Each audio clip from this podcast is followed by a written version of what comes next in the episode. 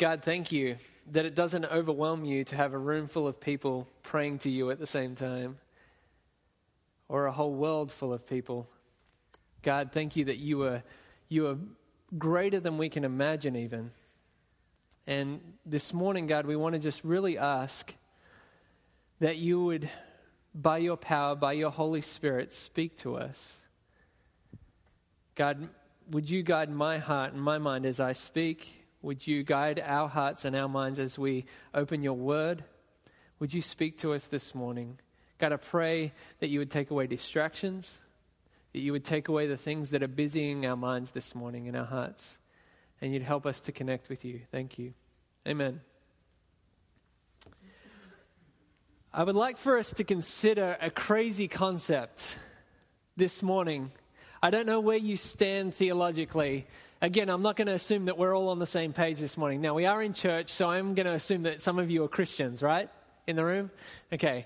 I'm just going to assume that. So, some of you believe in God, you believe the Bible, you believe there's a guy named Jesus who died for your sins. All of that is assumed knowledge. But I'm also going to assume that in a room like this, there's people this morning who aren't sure where they stand where they are spiritually. They don't know what they would say about Jesus or about God. And there's some people who say, I am sure where I stand, and it's not what you think.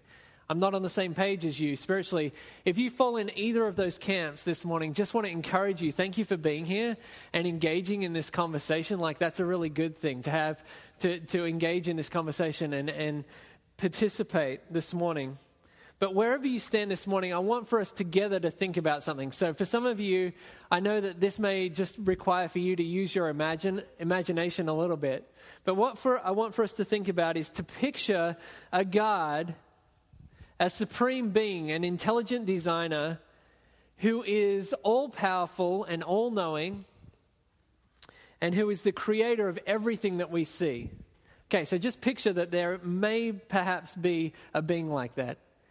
And that he's been working throughout all of history and actually throughout all of time. And when he created, like I said, he's a creator God. When he created, he literally spoke and things came into being out of nothing. That's how powerful he is.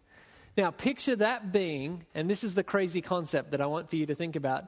Think of that being as being someone who wants to actually draw near to us and have a relationship with you and I, to have a heart connection with you and I. That's a crazy concept. That's quite preposterous to think about this all powerful God and this idea that He would actually want to have a relationship with you and me. Maybe a good thing for us to do today would be for all of us to get in a plane together and go up into the sky and look down on the earth because when you do that, I don't know about you, but when I do that, I look down at all these little cars like ants moving around, I realize there's tons of people and I'm just a small dot on the planet. And yet, what I'm trying to say to you guys this morning is the God of the universe, the God of all history, cares enough about us to want to have not just a relationship where He acknowledges us, but He actually wants to have a heart connection with you and I. And not only that, He actually wants to draw near to us in our brokenness, in our mess, in all the things that we struggle with, in our sins. That's incredible. I mean, that's very different from other gods. Or if you've studied other religions, most of those will tell you that God only will care about you, the God that they believe will only really look at you or even listen to you if you are a certain level of awesomeness. If you achieve a certain level of goodness, then God, maybe on your best day, God will listen to you. But that's not what I'm talking about here this morning. What I want for us to think about is a God who is near to us even in our brokenness, especially in our brokenness. So I want for you to consider with me today is this God real? And can I have, can you have a heart connection with Him, even in the midst of our brokenness? You don't have to look very far to find brokenness, do you? You turn on the news, it's all over the news. You look around you, you see it. You see it even in our world that seems to be falling apart in so many different ways.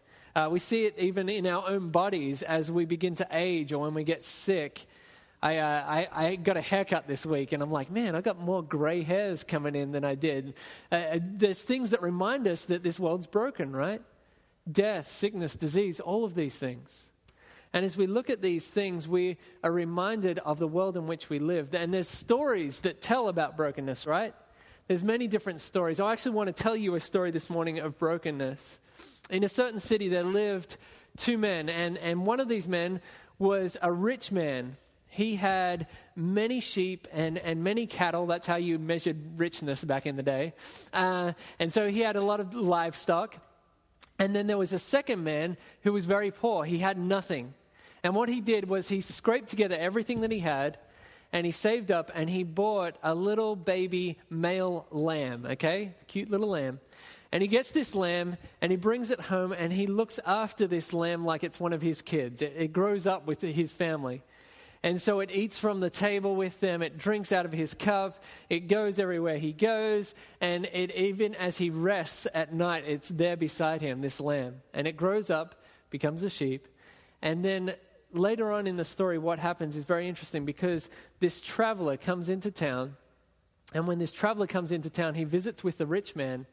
And the rich man can't bring himself, he wants to prepare a meal, a nice meal for this man, and he can't bring himself to kill one of his sheep. So he goes to the poor man, takes his sheep, kills it, and gives it to this traveler. How does that story make you feel? Little bit frustrated, upset. You're like, that's not right, right? There's something in all of us that when I tell a story like that, there's something in you that should say, yeah, that's not right. That's not the way that things should be. It's broken. There's a certain level of brokenness to it. And King David, when he heard this story, he got it.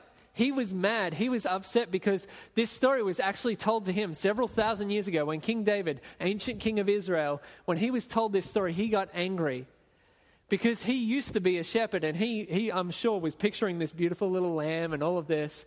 And he said, you know, that man deserves to die. And he said, you know, th- this, this is a messed up story. Now, a little bit of backstory to how David got into this. David, king of Israel, has been an amazing king, but he has this one black, well, one in particular black spot in his history, in his story, which is the story of him and his interaction with Bathsheba okay? And we've been studying this the last couple of weeks. It's, and, and it's this story where he doesn't go to war with his army. He's kind of just chilling at home. And he looks across from his castle roof one day, from his palace, and sees a lady bathing. He inquires after her, finds out that she's married, and he asks her to come over anyway. She comes over, he sleeps with her, she gets pregnant, and it's this whole mess. He tries to cover it up, he lies, he ends up getting her husband killed. He arranges for his death. And then he thinks that everything's kind of smoothed over. Things are maybe going back to normal, except for 2 Samuel chapter 12. Nathan the prophet walks in and tells him the story that I just told you about the rich man and the poor man and the sheep. And when David hears the story, he hears of the injustice, and he kind of, you picture him in the story in, in 2 Samuel 12, leaping out of his throne and saying, Who is this? Because he actually thought it was a real story about something that had happened in his kingdom. He says, That man deserves to die. Nathan swings around, looks him in the eye, and says, It is you. And in the moment, he all of a sudden gets it. God has sent Nathan, his prophet, to tell him, hey, you and your sin is all messed up, and I have seen it, and it offends me. And Nathan brings this message of truth, and David is brought to a breaking point. He breaks down and realizes the depravity of his situation, the messed upness of his sin. And as he breaks in this moment, we have this beautiful moment where he breaks before God and he seeks reconciliation and to, to try and to make things right in the situation. And the story is all laid out, 2 Samuel uh, chapters 11 and 12. And as you read through it, it's really interesting read.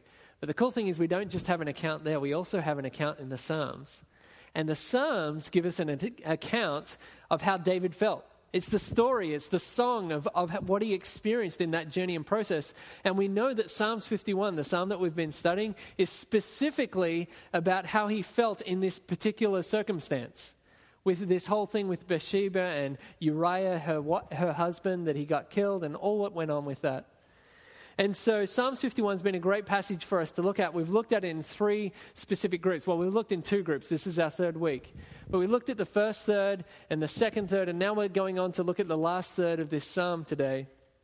And as we do that, we're going to get to really see some interesting things from the text. Uh, John Piper, he's a, a, preacher and a theologian.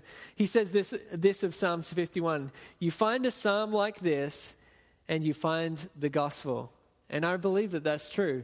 as we look at Psalms 51 today, and I'm going to ask you guys to turn there with me in your Bibles, as we look at Psalms 51 today, what we're going to see is the gospel. We're pointed towards God's grace. We're pointed towards the forgiveness found in Jesus. So if you guys have a Bible, please grab um, Psalms 51 with me. Would encourage you to just kind of put your thumb in there because we're going to keep coming back to Psalms 51 today, okay?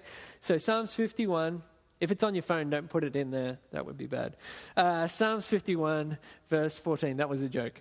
Um, let's read Psalms 51, 14. It says this Save me from the guilt of bloodshed, God, the God of my salvation, and my tongue will sing of your righteousness. Lord, open my lips and my mouth will declare your praise. You do not want a sacrifice, or I would give it. You are not pleased with a burnt offering. The sacrifice pleasing to you, God, is a broken spirit. God, you will not despise a broken and humbled heart. In your good pleasure, cause Zion to prosper. Build the walls of Jerusalem. Then you will delight in righteous sacrifices, whole burnt offerings. Then bulls will be offered on your altar. So, what's Psalms 51 all about? If you've been here the last couple of weeks, you may say, well, Psalms 51 is about uh, sin and it's about forgiveness. And that would actually be a very good answer. But I believe that there's actually more here because Psalms 51 is really about sin, forgiveness, and response.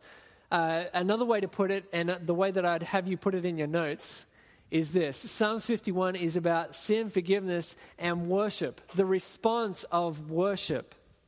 Now, worship's an interesting thing. When I say that word worship, some of you are automatically already thinking of Alex playing a guitar up here and leading us in singing, right? Or, or maybe some people singing kumbaya. I don't know what you picture, but, but something about singing and songs. And that is a part of worship, but worship is so much bigger than all of that. Worship's an interesting thing. We worship all of the time. Worship is a feature that we come pre-packaged with. We cannot turn it off. It's a part of our default operating system. All of us, Christian or non Christian, we are worshiping all of the time. Here's a definition I found this week on worship. When we look to something for significance, acceptance, approval, satisfaction, fulfillment, joy, security, that very act is worship. So, worship is us looking to other things. We're looking to, to things for significance, acceptance, like it said, satisfaction, joy, all of those things. Something we come prepackaged with. This week I got to hold a brand new baby. I don't know if you guys have had that experience before, but it's pretty cool holding a brand new baby. Uh, our good friends, they're actually life group leaders in our church, Ben and Jen. Elvira, they had their first child this week. They had a little guy and they called him Ewan. He's a cute little man. And uh, as I got to hold him, he was only a couple of hours old. We went up to the hospital, and I was looking at him, and he was so cute. You know, he's, he's like just newborn, and he's kind of helpless. But as I got to holding him and then going home later on, and I was working on the message for this week, I got to thinking, he's already worshiping. He worships comfort. He worships security. He worships food already. Those are the things that give him significance, give him security, give him joy. And he's worshiping already, even though he's just a few, a few hours old. And, and as I'm saying all of this, I also want you to think worship isn't a bad thing. I know I'm making it sound bad, but what you've got to see is that God designed us to worship. It's sin that has come in and distorted worship. That's why we have an issue with it, is because sin distorts our worship. We worship all sorts of things that, that are not most important. Instead of worshiping God, we worship a hobby, we worship um, comfort, we worship uh, power or sex or all these different things that are meant to be gifts from God and meant to point us ultimately towards Him. There's a Bible study I've done a couple of times, and it says, uh, and it, it has an interesting statement about worship. It says this We worship our way into sin, and we worship our way back out of sin. Now, some of you are like, what? That's interesting. Think about it with me in light of David. David worshiped his way into sin. He was worshiping comfort. He was worshiping pleasure. He was worshiping sex. And he worshiped his way into this big mess of sin. And his way back out, the only way back out, was to worship rightly, to, to worship God, and to point his heart and his love and his affection of God. And Psalms 51, especially this back end of Psalms 51, that's exactly what it's about. It's about David getting a, an idea of what not just wrong worship was, but true worship, what right worship looked like in his life. And I want for us to kind of dissect Psalms 51 and look through it in different segments. But as we do that, I'm going to talk about David's worship and his turning towards true worship. And the reason I'm going to use true worship is to remind us that when I say that, we're talking about worship pointed towards God, not other things, okay? So, true worship, first thought is this as we turn to Psalms 51 is that true worship is a byproduct of salvation. True worship is a byproduct of salvation. Now, it's interesting because at the start of verse 14, David owns his sin. And we've already talked about this in the last couple of weeks, but it's important to note that he doesn't try and belittle it, he owns it. He takes on the guilt and, and the bloodshed that he calls it and owns it. Now, we shouldn't, and just want to remind you, we shouldn't attempt to shrink our sin. It's something that we do as humans. Sometimes we do this by excuses or by comparison we're like, well, you know, um, if, if we were David, we may say, well, I, I've been working really hard the last few years, so I just needed to stay at home. I needed a break. I deserved a break. And that's why I ended up in this position. Uh, just wrong place, wrong time. That's an excuse. That's belittling, belittling the evil of our sin and the evil of our hearts. That's not a good thing. Or we may compare ourselves. David may be like, well, I'm not like the other pagan kings. They're doing bad stuff all the time. Like, I can give you a list of all the things that they're doing. We do that too. I'm not as bad as such and such. Well, at least I didn't do that. You know, we've got to own our sin. That's the first thing. But then we also see David claiming that, that his salvation leads to worship. Let's read verse 14 again. It says, Save me from the guilt of bloodshed, God the God of my salvation, and my tongue will sing of your righteousness. Listen to verse 15. Lord, open my lips, and my mouth will declare your praise. Basically, what David's saying is, as you've saved me, as I'm basking in all your grace and your goodness towards me, God, when my mouth opens, nothing but praise and worship and adoration can come out of my mouth. Like my default uh, things that are going to just come out of my out of my lips are praise and worship towards you. imagine with me that I, I, am driving downtown, and uh, as I'm driving downtown, my phone's next to me in the seat, and it just starts, you know, all these messages coming in. You know, it's a group, group text or something like that. And it's ding ding, you know, like when, when it's really annoying like that. I look over at my phone for a second, and bam, I hit the car in front of me and my car's really messed up. The car in front of me is really messed up. A little bit scared. I hop out of my car, and a big gentleman hops out of the car in front of me, and it turns out to be Coach Charlie Strong, a UT football head coach, okay? He hops out of the car in front of me, and I'm like, I'm so sorry. I got distracted by my phone. I didn't see you stop. I'm really sorry. And he looks at the damage for a second, uh, for a minute. And then he looks at me, imagine with me, he looks at me and says, You know what? It doesn't matter. I'm going to take care of it. I'll take care of the costs, I'll take care of the repairs, and in the meantime, I'll give you a car to drive around. I've got a spare and you can drive it. How would I feel about Coach Strong if that's what he did for me? No matter what my school affiliation is, right? I'm going to think that he's like awesome. I'm going to declare his praise to whoever I come in contact with. So, you know, whenever he comes into my mind, I'll be thinking good thoughts of him. Whenever he comes up in conversation, I'll be saying good things about him. And God has done so much more for us than what, what I articulated in that story. He's forgiven us of our sins, His grace covers us from our depravity. And so, what David's saying is, as salvation is weighing on us, as that is on our hearts, as that is on our minds, nothing but praise and adoration should come out of our lips we are naturally going to worship. That's going to be a byproduct of what God is doing in our lives. Verse 16 is an interesting one as we move on. Verse 16 says this You do not want a sacrifice, or I would give it. You are not pleased with a burnt offering. Now, when we read through this earlier, if any of you have some Bible background or understanding of the God of the Old Testament, you should have read that and been like, Bert, what? What's going on here? You do not want to sacrifice? The thought here is this true worship isn't always displayed by sacrifice. True worship isn't always displayed by sacrifice.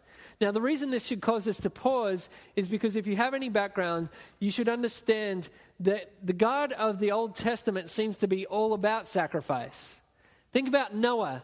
Noah goes through this crazy flood, gets off the boat, and the first thing he does is what? Offers a sacrifice. Abraham has this crazy interaction with God where God comes to him and says, You know, I want to use you and bless the whole world through you. What does he do? He sacrifices. Uh, Moses takes all these people out of captivity in, in Egypt out towards the wilderness. What's the first thing they do? Offer sacrifices. There's a trend here, right? And so when David says, You do not want to sacrifice, that should cause us to be like, What? What's going on here? But there's also some stories that kind of should lead us to thinking, well, maybe this does make sense a little bit. Consider with me the intriguing stories of Cain and Abel. You've got Cain and Abel, there's two guys, Genesis chapter 3. They both offer a, a sacrifice to God. One is pleasing and one is not. Interesting story. Not going to go down that rabbit trail right now. You go on into uh, the story of King Saul and, and Samuel, First Samuel chapter 15 tells us this story where Samuel comes to Saul as he's just been trying to sacrifice to God without Samuel and trying to appease God. And Samuel says to him, Hey, God doesn't want your sacrifices, He wants your obedience. He wants your heart. Another really intriguing story, right? And so it shouldn't completely surprise us that verse 16 is in the text. And thankfully, verse 17 is there because David explains what he's trying to get at here. Verse 17 holds the key. It basically reminds us that true worship begins with submission. Let's read verse 17 again. Verse 17 says this. So he's just come off saying, You are not pleased with a burnt offering. In verse 17, it says, The sacrifice pleasing to God is a broken spirit. God, you will not despise a broken and humbled heart. This is the key. True worship begins with submission, having a broken and humbled heart. Uh, some translations put it as a contrite heart. Basically, just means being in a space where we're given over to the fact that we are desperate and needy and nothing without God. Now, a good question for us to ask ourselves at this point is this Does this mean that all of us should live in a perpetual state of brokenness. If that's what God wants, if God wants a broken and humbled heart, should we perpetually be in that state of brokenness and of humility? I think that's a really good question to ask. Does that mean that we should always just be walking around with our head down, always just, you know, because of, of who we are, realizing that we are desperate and depraved and, and nothing without God?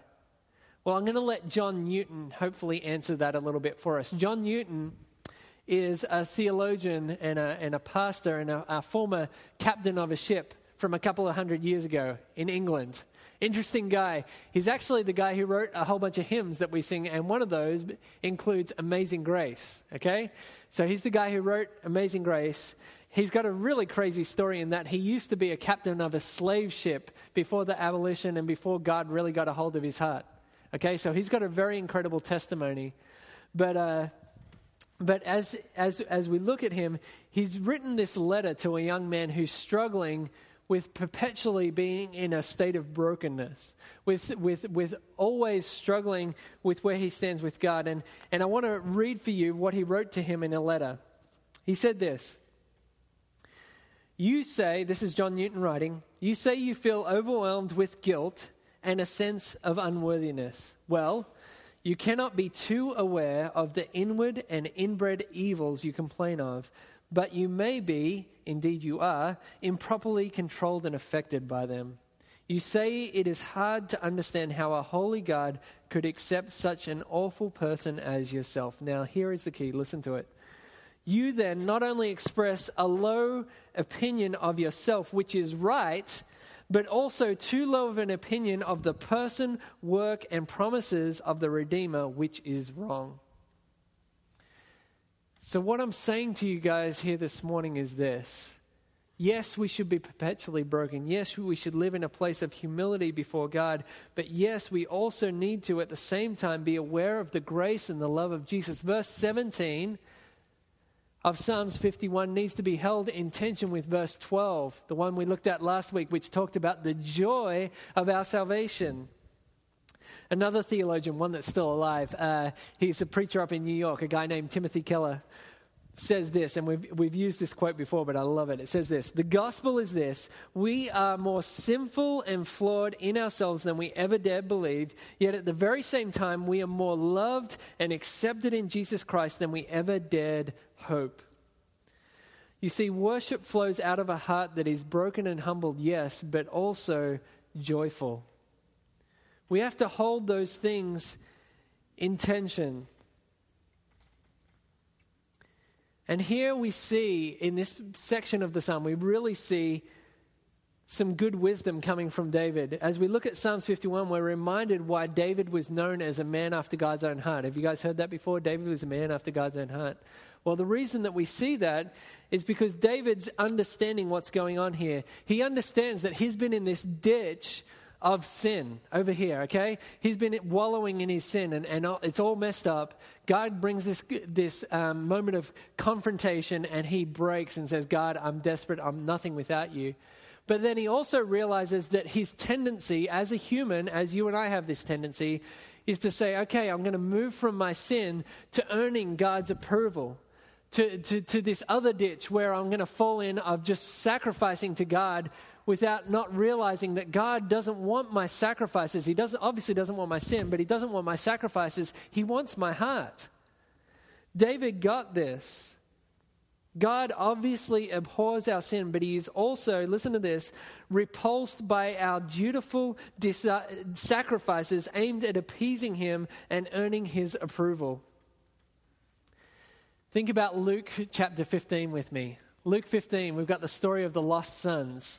Jesus told this parable. He liked to talk in stories. And there's two sons. We've talked about this before. There's the first son who comes to the father and says, Hey, I want my inheritance now. Basically, I wish you were dead. And he says, I want, you, I want my inheritance now. And the father sadly gives him his half of the inheritance. And so he goes and he uh, squanders all of his money, his father's money, and he comes back and says, I've sinned against you. Would you forgive me? Would you take me in? And the father gladly accepts him. But there's also a second son. The second son comes back and hears a party going on at the house because the first son has returned. And he says, What's going on? I've been here the whole time. This son of yours been spent all this all this money, his inheritance on wild living, and you've accepted him back. You've never even thrown a party for me. And he says to the father, and what we see here is both sons just wanted the father's stuff. They didn't want the father's heart.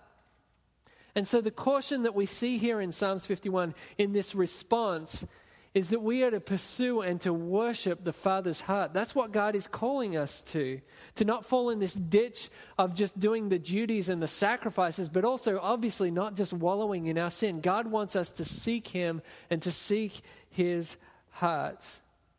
It's interesting, David doesn't just have a heart for, for God, he also has a heart for his people, his family of Israel, the nation that he's called to shepherd. And so in verse 18, he moves on to asking for grace for Israel. You'll see that there. He asks for grace for Zion, which is Jerusalem, and then he says that word Jerusalem again. And as he's asking for that, there's a sense that David is reawakening to his responsibilities. It's like he's getting it again and, and, and understanding that his failures are probably going to impact his ability to lead and to lead well this nation that he's called to shepherd. Now, think about it with me. He's, he's probably thinking back to Nathan's rebuke. As Nathan told him that story of the, the rich man and the poor man, he is the rich man. He's the one who has the, all those sheep and all that cattle that he's responsible for. And so he's probably thinking about that and reminding himself that yes, he is a, a shepherd of God's people and a king at the same time. Just as we think about him being a shepherd king, David isn't the only one who's talked about as a shepherd king in scriptures. As we go to the scriptures, we see that there is another shepherd king who is Jesus, God's son. How do we see that? Well, John chapter 10, verse 11, Jesus said explicitly, I am the good shepherd. The good shepherd lays down his life for the sheep. As Jesus was being crucified, prophetically, they put a sign up above his cross that said, The King of the Jews. Jesus too was a shepherd king, but he was the better shepherd king. The reasons that we should look at Jesus is because he gives us a better example than David, a much better example than David. I'll give you just two reasons why, though. First reason that Jesus is the better David is because, firstly, he was tempted and did not sin. He was tempted and did not sin. We've got a whole record of how Jesus was tempted. Obviously, David was tempted and sinned, but Jesus didn't. Second reason is that he didn't struggle with worship. He understood worship. He understood how to have this heart connection with God that we're talking about today. He understood it completely. We've talked about how, how we need to, when we, we, we worship God, there needs to be a, a thought of we're broken before God in our, in our struggle, and we're also joyful well, we see both of those things in Jesus, right? We see brokenness as he goes to the cross. He broke his body, he said, was broken for us. When we take communion, that's what we remember. You know, we take that cracker, it reminds us of his body that was broken for us. So he got this idea of brokenness way more than any of us ever will. And he also got this idea of joy at the same time. When you read Hebrews chapter uh, 12, it tells us that who for the joy that lay before him endured the cross. Jesus, who for the joy that lay before him endured the cross and the suffering. So he was perfect. Jesus was perfect in it, in every way and so much better than King David, which is interesting to note because if we were to sit down and talk with somebody who is Jewish today and say, Who was the greatest king Israel has ever had? Who would they say?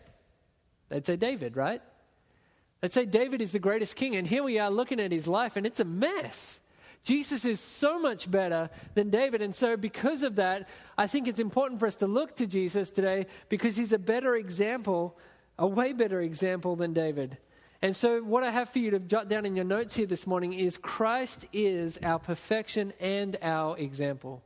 Christ is our perfection and our example. When we are in the middle of sin and when we're in the middle of struggle, Jesus comes in and can forgive us in that struggle and help us, just like he did David. And when things are going well, or even when they're not, he can be an example on how we're meant to live. Better than David. He's a better example of David. So when we look at Christ, we see his forgiveness, his perfection, and we look at his example of brokenness and joy. Then everything starts to click. Then right worship starts to happen. And we see that in verse 19. Let's look back to verse 19. So David's kind of gone through all of this stuff about, you know, you don't want a sacrifice, you want a broken and humbled heart. And, and, God, would you restore Jerusalem? And then in verse 19 it says this Then you will delight in righteous sacrifices, whole burnt offerings. Then bulls will be offered on your altar. What David's showing us here, and what God is showing us here through, through his word, is the right order. Notice that it says then. There's this idea that, that once we get these things in place, God is then able to move and act. And He doesn't say, then I will sacrifice. He says, then you will delight in righteous sacrifices. There has to be the right priority. God, yeah, we should sacrifice for God, but the priorities have to be right. Our heart needs to be in the right place before we attempt to love and to serve Him. How amazing is it that God would take delight in us? I don't know if you noticed that word in the text. When it says that in verse 19, it says, Then you will delight in righteous sacrifices. Think about the fact that David previously was in a place where he was like his sin was repulsive and disgusting to God. He's moved from this repulsive, disgusting place to this place of delight. That's the God that we serve. That's how amazing and absurd His grace is, that He would move us from being nothing to being loved. That's incredible. And I want you, I don't want for us to just slip straight past that this morning. Think about how amazing His grace is. You and I are terrible. I mean, let's be honest this morning, thinking back to what we've been talking about. We are more terrible than we would ever dare imagine, hope, or say. And yet, God's is ama- God is amazing and gracious, more gracious and loving than we can fathom. There's a couple of scriptures that came straight to my mind as I was thinking about this this week. First one is that Psalms 103 says this As far as the east is from the west, so far has he removed our transgressions from us. David moved from being repulsive in his sin to being a delight. You and I can, are offered that same grace. That's absurd. Here's another scripture I really love. It's, it's a scripture written to uh, the early church, Ephesians 3. It says this I pray that you, being rooted and firmly established in love, may be able to comprehend with all the saints what is the length the width, the heights, and the depth of God's love, and to know the Messiah's love that surpasses knowledge, so that you may be filled with all the fullness of God. I love this text. It always makes me smile because what is said here is, is an oxymoron. It says, I pray that you would have a knowledge of something that you'll never have knowledge of. Basically, you can't get your head around what I'm trying to tell you the love of God, the grace of God, the fact that He would love us that much. So, how do we respond to the message today? How do we respond in worship as we've been talking about? And I don't mean just in a general sense, I mean specifically. How do we respond?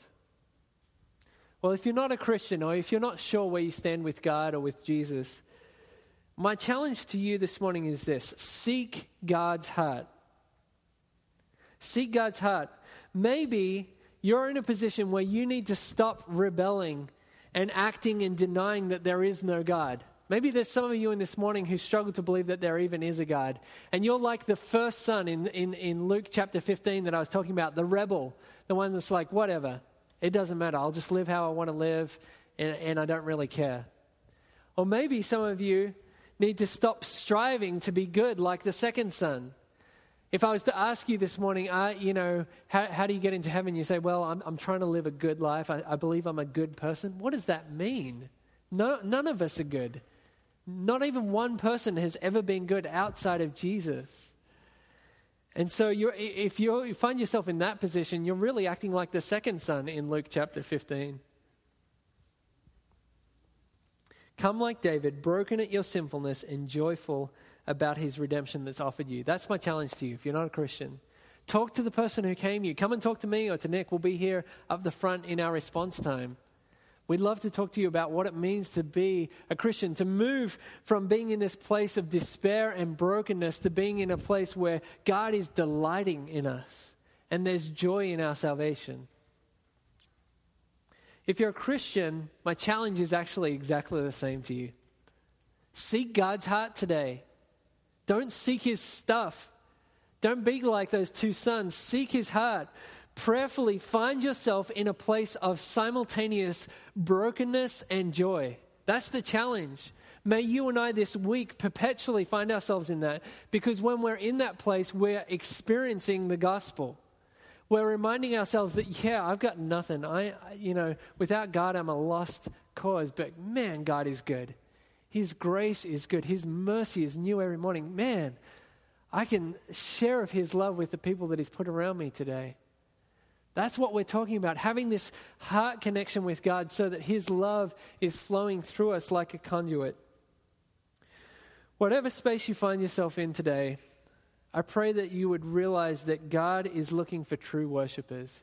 He's looking for you and I to worship Him. And those who would seek His heart. And so I just really, more than anything, want to challenge us to be a church of people who are seeking the heart of God, like David refound himself. And so if you're in a place of brokenness and sin like David was, seek God's heart today. If you're in an awesome place with God, seek his heart. Either way, let's seek his heart. Let me pray for us. God, thank you that you are an amazing God of grace. We see that all throughout scriptures and specifically in this story of David and his struggle.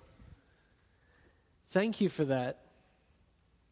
Thank you that there's hope in this. That you wouldn't just leave us in our filth and in our mess and in our sin, but God, you would actually seek reconciliation with us. That you would draw near to us in our brokenness how incredible is that? God, I pray that today people would just, across this room, would be reminded of your amazing grace and the fact that you want to have a heart connection with them, that you want to have a relationship with them, you want them to know and experience your love, that you want to have a relationship. And that's incredible. We don't under- fully understand that, God. That you, the creator of the universe, the all powerful being, would desire to know us. What a mystery. And yet we believe that that's true. Without that, we've got nothing. Life doesn't make sense. And so, God, I pray that right across this room today, no matter what space we find ourselves in, in a good space or in the worst day of the worst year, God, would you meet us today and remind us of the heart that you have for us, God? Amen.